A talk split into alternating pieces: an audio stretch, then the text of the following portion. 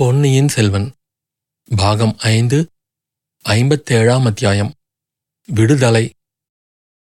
வந்தியத்தேவன் சிறிது நேரம் வாசற்படிக்கு அருகில் கவலையுடன் தயங்கி நின்றான். புலிகளை பார்த்த வண்ணம் மீசையில் கையை வைத்து முறுக்கிக் கொண்டு நின்ற காவலன் மீது பாய்ந்து அவனை தீர்த்து கட்டிவிட்டு மேலே போகலாமா என்று ஒரு கணம் யோசித்தான். ஆனால் புலிக்கூண்டுகளுக்கு அப்பால் அடுத்த வாசற்படிக்கு அருகில் மற்றும் இரு காவலர்கள் நிற்பது தெரிந்தது. அவர்களில் ஒருவன் இந்த காவலனுக்கு ஏதோ சமிக்கையினால் தெரிவித்துவிட்டு அப்பால் போனான். ஒருவேளை தன்னை பற்றித்தான் அவர்கள் ஜாடையாக பேசிக்கொள்கிறார்களோ? இந்த காவலனை தாக்கி வீழ்த்திவிட்டு போனாலும் அப்பால் இதுபோன்ற பல வாசற்படிகளும் அவற்றில் காவலர்களும் இருப்பார்கள்.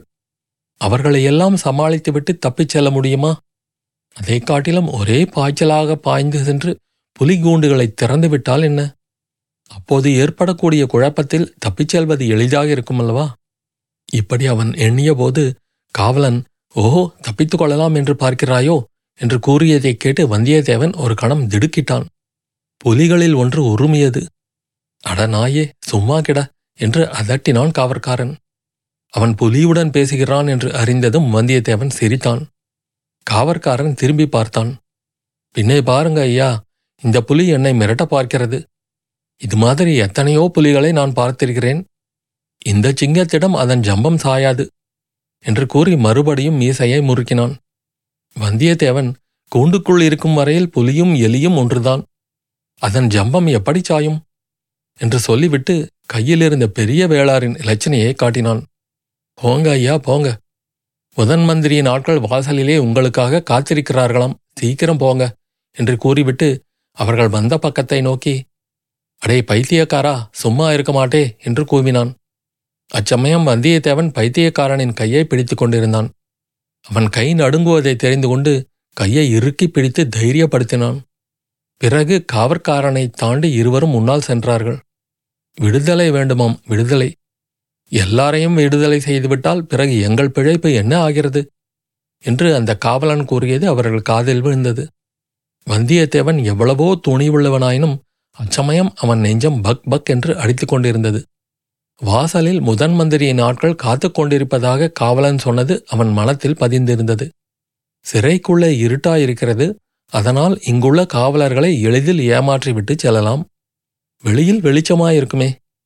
முதன் மந்திரியின் மனிதர்கள் இந்த ஆள்மாறாட்டத்தை கண்டுபிடித்து விட்டால் என்ன செய்கிறது? ஆயினும் பார்க்கலாம் ஒரு கை. எதற்கும் தயாராயிருக்க வேண்டியதுதான். நல்ல வேளையாக இந்த பைத்தியக்காரனும் கெட்டிக்கார பைத்தியக்காரனா இருக்கிறான். சமயத்தில் கை கொடுப்பான். பாதாள சிறையின் பல வாசல்களையும் கடந்த பிறகு தங்க நாணய வார்ப்படச்சாலையின் வாசல்களையும் கடந்து அவர்கள் விரைந்து சென்றார்கள். ஆங்காங்கே இருந்த காவலர்கள் அவர்களிடமிருந்த வேளாரின் இலச்சனையை பார்த்ததும் ஒதுங்கி வழிவிட்டார்கள். இவர்களை யாரும் சந்தேகிக்கவும் இல்லை, உற்று பார்க்கவும் இல்லை. போகும்போதே வந்தியத்தேவன் பரபரப்புடன் யோசித்து ஒரு திட்டம் போட்டுக்கொண்டான். நீண்ட அறை ஒன்றில் அவர்கள் போய்கொண்டிருந்த போது அவனுடைய துணைவன் காதில், நீ முதன் மந்திரி வீட்டுக்கு போகப் போகிறாயா, என்னுடன் வருகிறாயா என்று கேட்டான். முதன் மந்திரி வீட்டுக்கு போனால் மீண்டும் பாதாள சிறைதான், உன்னுடனே வருவேன், நீ எங்கே போவதாக உத்தேசம் என்றான். கடவுள் அருள் இருந்தால் ஈழ நாட்டுக்கே போய்விடலாம். முதன் மந்திரியின் நாட்களுக்கு முன்னால் நீ என்னை பினாகபாணி என்று கூப்பிடு. உன் பெயர் என்ன? பைத்தியக்காரன். உண்மையான பெயர்? உன் பெற்றோர்கள் வைத்த பெயர்? ஆ, அதுவா. பெற்றோர்கள் எனக்கு கரிய திருமால் என்று பெயரிட்டனர். சுற்றத்தாரும் ஊராரும் கருத்திருமன் என்று அழைத்தார்கள். நல்ல பெயர்தான், கருத்திருமா. தஞ்சை வீதிகளில் நாம் போகும்போது உன் தோளை தொடுவேன். உடனே நீ என்னுடன் ஓடிவர சித்தமாக இருக்க வேண்டும். நன்றாய் ஓடுவாய் அல்லவா? ஓ, ஓட்டத்தில் ஈழத்து அரசன் மகிந்தன் கூட என்னுடன் போட்டி போட முடியாது. வந்தியத்தேவன் சிரித்தான். நீ நல்ல பைத்தியக்காரன் என்றான். பொற்காசு வார்ப்படச்சாலையை கடந்து அவர்கள் வெளியில் வந்தார்கள். வந்தியத்தேவன் பயந்தபடி அங்கே முதன் மந்திரியின் ஆட்கள் ரொம்ப பேர் இல்லை, 2 பேர்தான் இருந்தார்கள். அவர்களில் ஒருவன் நல்ல குண்டன். வந்தியத்தேவனுக்கு அவனை எங்கேயோ எப்போதோ பார்த்த மாதிரி இருந்தது. தெளிவாக நினைவுக்கு வரவில்லை. நீங்கள்தானே முதன் மந்திரியின் ஆட்கள் என்றான் வந்தியத்தேவன். என்ன தம்பி, அதற்குள்ளேயா மறந்து போய்விட்டாய் என்றான் அவர்களில் ஒருவன். இல்லை இல்லை, நீங்கள்தானே எங்களை முதன் மந்திரி வீட்டுக்கு அழைத்து போகப் போகிறீர்கள் என்றான் வந்தியத்தேவன். ஆமாம், நாங்கள்தான். நீ முதன் மந்திரி வீட்டுக்கு போகும் வழியை கூட மறந்து போனாலும் போய்விடுவாய். அப்போது கருத்திருமன் வந்தியத்தேவன் கூறியதை நினைவு கூர்ந்து, அப்பா பினாகபாணி, எனக்கு பயமாயிருக்கிறது. முதன் மந்திரி மறுபடியும் என்னை பாதாள சிறையில் தள்ளிவிடுவாரோ என்னமோ என்றான். அதெல்லாம் மாட்டார் அப்பனே. எங்கள் முதன் மந்திரியின் சமாச்சாரம் உனக்கு தெரியாது போலிருக்கிறது. ஆனால் தப்பித்துக்கொள்ள மட்டும் பார்க்காதே. அப்படி ஏதாவது செய்தால் நாங்கள் பாதாள சிறையில் இருக்கிற நேரிடும் என்றான்.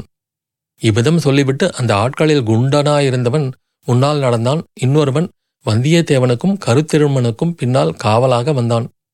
தஞ்சாவூர் வீதிகளில் கலகலப்பே இல்லை, ஜனசஞ்சாரமும் இல்லை. ஆதித்த கரிகாலரின் இறுதிச் சடங்குகளினால் ஏற்பட்ட கிளர்ச்சிகள் அடங்கிவிட்ட பிறகு கோட்டைக்குள் வசித்தவர்கள் அவரவர்களுடைய அலுவல்களில் ஈடுபட்டிருந்தார்கள். கோட்டைக்கு வெளியில் கொடும்பாளூர் படைகள் கடுமையாக காவல் புரிந்து வந்தன. கோட்டைக்கு வெளியில் இருந்தும் யாரும் உள்ளே வருவதற்கு அனுமதிக்கப்படவில்லை. வந்தியத்தேவன் இருபுறமும் உற்று பார்த்து கொண்டு நடந்தான். அந்த இரண்டு ஆட்களிடமிருந்தே தப்பிச் செல்வது மிகவும் சுலபம். ஆனால் மறுபடியும் பிடிபடாமல் இருக்க வேண்டும். கோட்டைக்குள்ளிருந்து வெளியேறுவதற்கும் வசதியாக இருக்க வேண்டுமே. இந்த எண்ணத்தினால் வந்தியத்தேவன் வீதியின் இரு பக்கங்களையும் உற்று உற்று பார்த்து கொண்டு நடந்தான். பெரிய பழுவேட்டரையருடைய அரண்மனை வாசலை தாண்டி சென்றதும் வந்தியத்தேவனுடைய பரபரப்பு அதிகமாயிற்று. அடுத்தாற்போல் அந்த சந்து வரப்போகிறது. 300 தடவை சின்ன பழுவேட்டரையரின் ஆட்களிடமிருந்து தான் தப்பி ஓடிச் சென்ற சந்துதான். அதைத்தான் அவனும் எதிர்பார்த்து கொண்டிருந்தான். வளைந்து வளைந்து சென்ற அச்சந்தில் மூலை முடுக்குகள் அதிகம் இருந்தன. இரண்டு புறமும் தோட்டச் சுவர்கள், சுவர்களின் மேலாக வெளியில் தாழ்ந்து தொங்கிய மரங்கள். அங்கேதான் இக்காவலர்களிடமிருந்து தப்பி ஓடினால் ஓடலாம். முன்போலவே பெரிய பழுவேட்டரையருடைய மாளிகை தோட்டத்துக்குள் குதிக்கலாம். அங்கே குதித்துவிட்டால் அடர்ந்த மரங்களுக்கிடையே ஒளிந்து கொள்ள வசதியாயிருக்கும். முன்போலவே பொக்கிஷ நிலவரை பாதை மூலமாக வெளியேறவும் இலகுவாயிருக்கும். வேறு வழியில் தப்புவது சாத்தியமில்லை. இதோ அந்த சந்து வழி, அவன் முன்பு தப்பிச் சென்ற வழி வந்துவிட்டது. வந்தியத்தேவன் கருத்திருமனுடைய தோளை தொடலாம் என்று எண்ணினான். ஆனால் இது என்ன? அங்கே யார் கூட்டமாக வருகிறார்கள்? சிவிகைகள், குதிரைகள், கையில் வேல் பிடித்த காவல் வீரர்கள். இவ்வளவு ஆர்ப்பாட்டத்துடன் வருகிறவர்கள் அரச குடும்பத்தைச் சேர்ந்தவர்களாகவோ பெருந்தர அதிகாரிகளாகவோ இருக்க வேண்டும். இதை உணர்ந்து முதன் மந்திரியின் ஆட்கள் சுற்றுமுற்றும் பார்த்தார்கள். வந்தியத்தேவன் கவனத்தை கவர்ந்த சந்தை அவர்களும் கவனித்தார்கள். உடனே அவ்விடம் சென்று ஒதுங்கி நின்றார்கள். தாங்கள் அழைத்து வந்த இருவரையும் தங்களுக்கு பின்னால் நிறுத்தி பிறர் அறியாவண்ணம் அவர்களை மறைத்து கொண்டு நின்றார்கள். எதிரில் கூட்டமாக வந்தவர்கள் விரைவில் அந்த இடத்தை அடைந்து அவர்களை தாண்டி சென்றார்கள். முன்னால் வேல் பிடித்த வீரர்கள் சிலர், பிறகு 3 கம்பீரமான வெண்புறவிகளின் பேரில் மலையமானும் கொடும்பாளூர் வேளாரும் அவர்களுக்கு நடுவில் ஒருவரும் வந்தனர். நடுவில் வந்தவர் பொன்னியின் செல்வர் என்பதை வந்தியத்தேவன் கண்டான். ஆஹா, எவ்வளவு சமீபத்தில் இருக்கிறார், ஆனாலும் எவ்வளவு தூரமாக போய்விட்டார். ஒரு கணம் வந்தியத்தேவன் எண்ணினான், காவலர்களை மீறி ஓடிச் சென்று அவர் முன்னால் நிற்கலாமா என்று. உடனே அந்த கருத்தை மாற்றிக்கொண்டான். தமையனை கொன்றதாக குற்றம் சாட்டப்பட்டவனுக்கு பொன்னியின் செல்வர்தான் எப்படி கருணை காட்ட முடியும் அல்லது சிநேக உரிமை கொண்டாட முடியும்? தன்னை பார்த்ததும் அவர் அருவருப்பு அடைந்தாலும் அடையலாம். பக்கத்தில் உள்ள மலையமானும் வேளாரும் என்ன செய்வார்கள் என்று சொல்ல முடியாது. இதற்குள் அவர்களுக்கு பின்னால் வந்த சிவிகைகளின் மீது வந்தியத்தேவன் கவனம் சென்றது. ஆஹா, இளைய பிராட்டி குந்தவை, கொடும்பாளூர் இளவரசி வானதி, சம்புவரையர் மகள் மணிமேகலை. வந்தியத்தேவனுடைய நெஞ்சு படாத பாடுபட்டு விம்மி துடித்தது. வேறு எந்த சந்தர்ப்பமாயிருந்தாலும் இந்த 3 பெண்மணிகளில் எவரையும் அணுகி உதவி கோரலாம். அவர்களும் மனமுவந்து உதவி செய்வார்கள். ஆனால் இப்போது ஆதித்த கரிகாலனை வஞ்சக துரோகம் செய்து கொன்றவனை பார்த்தால் இளைய பிராட்டியும் இளவரசி வானதியும் எத்தனை அருவருப்பு கொள்வார்கள். போகட்டும், இந்த பேதை பெண் மணிமேகலையை இவர்கள் தங்களுடன் சேர்த்து கொண்டிருக்கிறார்களே, அதற்காக மகிழ்ச்சி அடைய வேண்டியதுதான். மணிமேகலை இவர்களிடம் கடம்பூரில் நடந்ததையெல்லாம் சொல்லியிருப்பாளா? தன்னை தப்புவிப்பதற்காக நான் தான் கொன்றேன் என்று சொன்னாளே, அம்மாதிரி இவர்களிடமும் சொல்லியிருப்பாளா? இல்லை, சொல்லியிருக்க மாட்டாள். அவ்விதம் சொல்லியிருந்தால் இவர்கள் அவளை தங்களுடன் இவ்வளவு ஆதரவாக அழைத்து போக மாட்டார்கள். சிவிகைகள் அவர்கள் நின்று கொண்டிருந்த சந்தை கடந்து சென்றன. பின்னால் வந்த காவலர்களும் போனார்கள். சரி, வாருங்கள், இனி நாம் போகலாம் என்று சொல்லிவிட்டு முதன் மந்திரி ஆட்கள் முன்னால் நடந்தார்கள். வந்தியத்தேவன் ஒரு நொடியில் இதுதான் சமயம் என்ற முடிவுக்கு வந்தான். கருத்திருமனுடைய தோளை தொட்டுவிட்டு சந்து வழியாக ஓட்டம் பிடித்தான்.